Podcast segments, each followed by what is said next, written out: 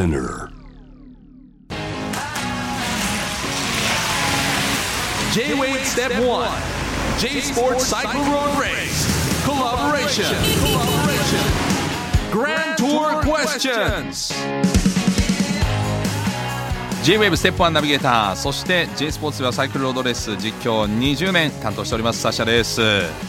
4回目となりましたけれどもこの Grand Tour Questions はいさまざまなグランツール自転車競技への入り口としてそしてさらに知る術としてですね、えーお届けしているポッドキャストですけれどもこの番組 J スポーツと JWAVE ステップ1の WJ がコラボだ。J えーグランツールの魅力素朴な疑問について J スポーツの中継などで活躍するロードレース界のエキスパートたちが分かりやすく解説してくれているんですよね。今回取り上げるグランツールはジロデイタリア。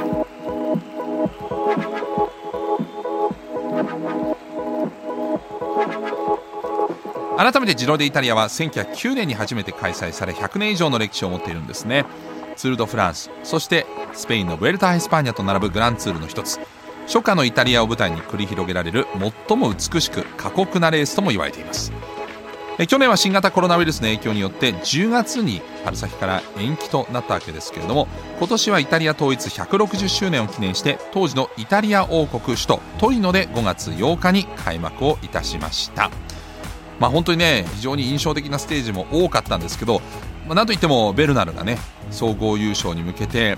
だいぶこう前進したと。一昨年のツール・ド・フランス若くしてチャンピオンになったわけですけどそのベルナルが今度はこのジロデイタリアも制するのかというところでリードを広げているんですけれども私的に印象だったのはですね第16ステージこの実況を担当したんですけど悪天候でねなんといってもあの中継映像がなかなか来ない。こういうこともあるんですよね。どうしてもあの映像っていうのは通常このバイクのカメラとかヘリコプターで撮ったものを一回こう上空に飛ばして地上で受け取るんですけどもその飛行機もヘリコプターも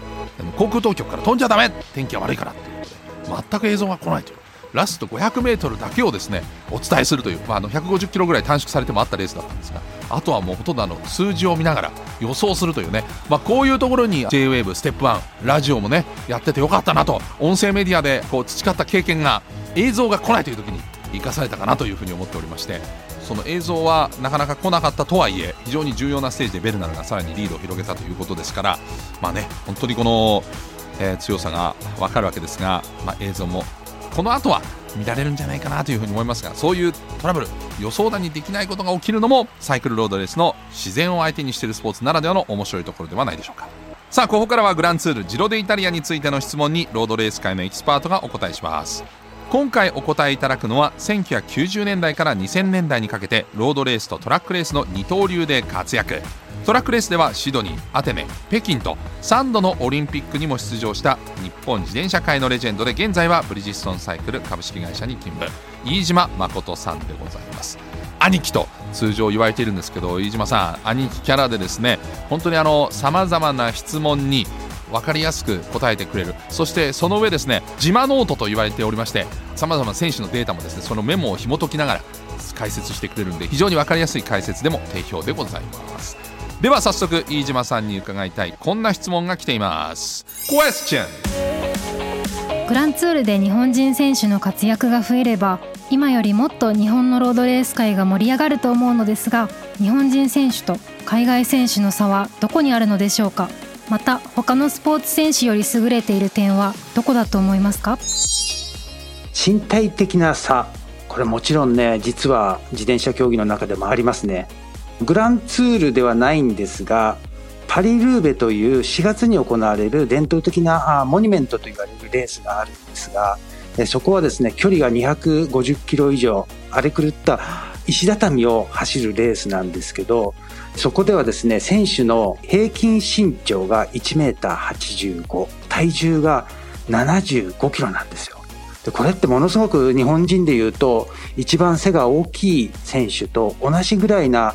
体格が平均身長ということでなかなかやっぱりそういう場面だと日本人選手活躍することができません。ただロードレース特にグランツールと言われる定時レースの場合は意外と小さい選手も活躍していて日本人選手と同じような1メーター70センチ、体重が60キロぐらいの選手でも過去に優勝したこともあるように、いろんな面で活躍ができるので、日本人選手にも十分私はチャンスがあると思います。自転車選手ですが、まず自転車競技自体が非常に長い距離を走ることが多いです。そして200キロ以上走ってからゴール前では時速70キロ以上でフィニッシュ争いをしなくてはいけないということでマラソンのような持久力を求められつつ100メートルのようなスプリント能力を求められるというね非常に他のスポーツにはない持久力と瞬発力の兼ね備えなくてはいけないというそのあたりも他のスポーツとは違うところだと思いますね。あとはやはりコースがグランツールになると2000メートルを超えるような非常に酸素が薄いところで能力を発揮しなくてはいけないので、まあ、その高知適応能力なんていうところも実際には多く求められるシチュエーションが多いですね。ですので他のスポーツと違いやはり自然と対峙するスポーツなのでさまざ、まな自然環境そしてライバルたちに対応する適応能力っていうのが非常に選手たちは求められています。はい本当に世界一過酷なスポーツとも言われてるんですよねだから選手たちももう並外れた、まあ、身体能力を持ってるわけですけれどもあとはやっぱりね経験値とか適応能力っていう意味では頭の能力というか知性みたいなところも重要だったりするんですよね。実はあの博士の資格を持ってた選手なんてのもいたりとか過去ね。と日本でも東大卒の選手がいたりとかやっぱりこう一つ頭の良さっていうのも武器になるっていうところが、まあ、もちろんそれだけじゃないんですけどねそういう力の発揮の仕方もあるというところでは、えー、結構特殊かなというふうには思うんですけどね。さあ続いてはこんな質問が届いています。Question J スポーツでの飯島さんの解説いつも楽しみにしています。そこでこれを知っておくとさらにグランツールが楽しめるという放送画面の見方。視聴の際のポイントがあればぜひ教えてください。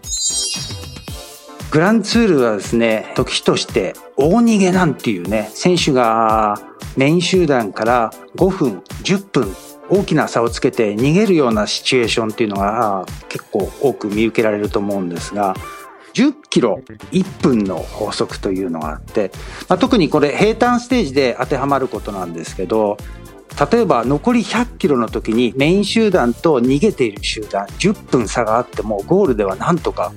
捕まえることができるという10キロを1分ずつメイン集団が詰めていくことが可能で、まあ、こんなところも10キロ1分の法則なんていうのを覚えておくと100キロあって10分あるのに最後まで逃げ切れるのかどうかなんていうねそんな時の判断に10キロ1分という法則を覚えておくといいと思います。ただしこれが上り坂になるとまたこの10キロ1分という法則が当てはまらなくなって残り10キロで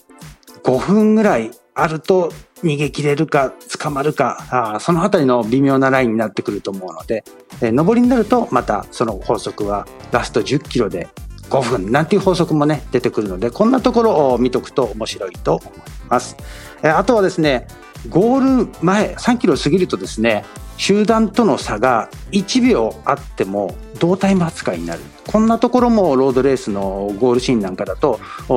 注目していくと面白いポイントの一つになりますね。えさらにはスプリントステージと言われるカテゴリーの日があるんですけど、えその時はですね最大選手間が3秒空いても同タイムなんていう扱いになるので、えこれはなぜかというと無理してタイム差をなくすためについていくとトラブルになりかねないというところで、まあ、ゴール前、えリスク回避をするために、まあ、そういうルールが設けられていると。間が空いてるのに、え先頭の人と一番後ろの人が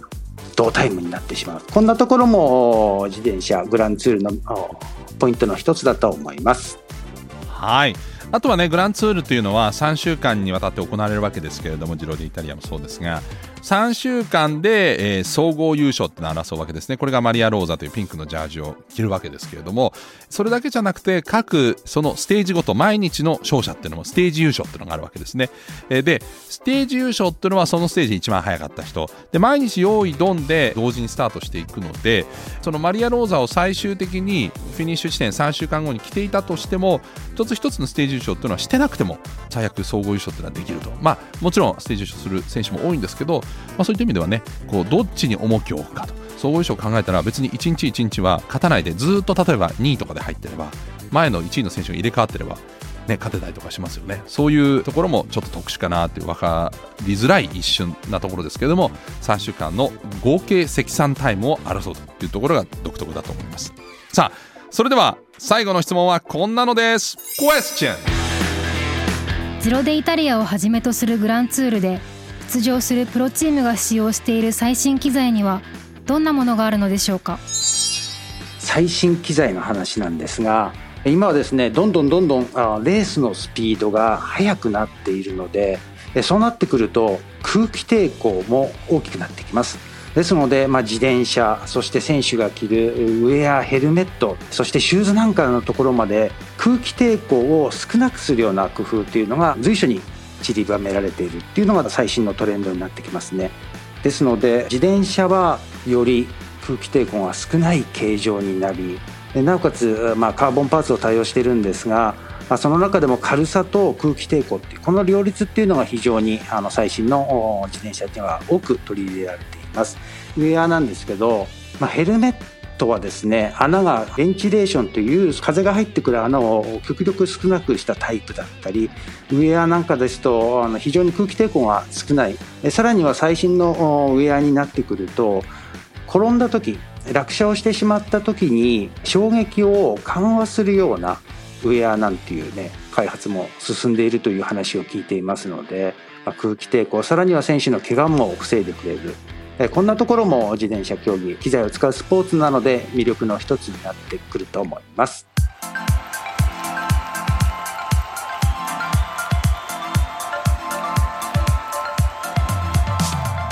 はい極限の状況で速いスピードそしてすごい力を使って進んだりということでそういったところで開発された機材ですから、まあ、他のこう例えば車のスポーツとかもそうですけどこういうところで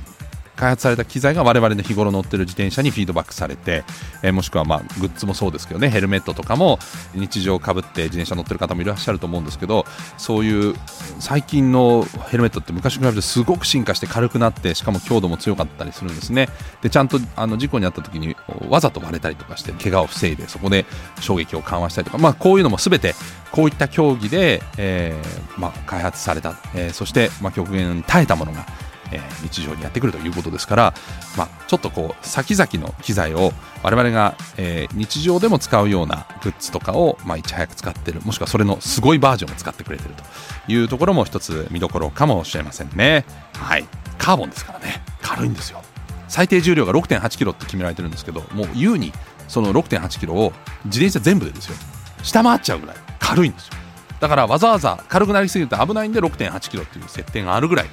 男性だったらこう指一本でひょっと上がるぐらいの2本ぐらいかな。まあでもひゅっと上がるぐらいの軽さなんですよ。はい。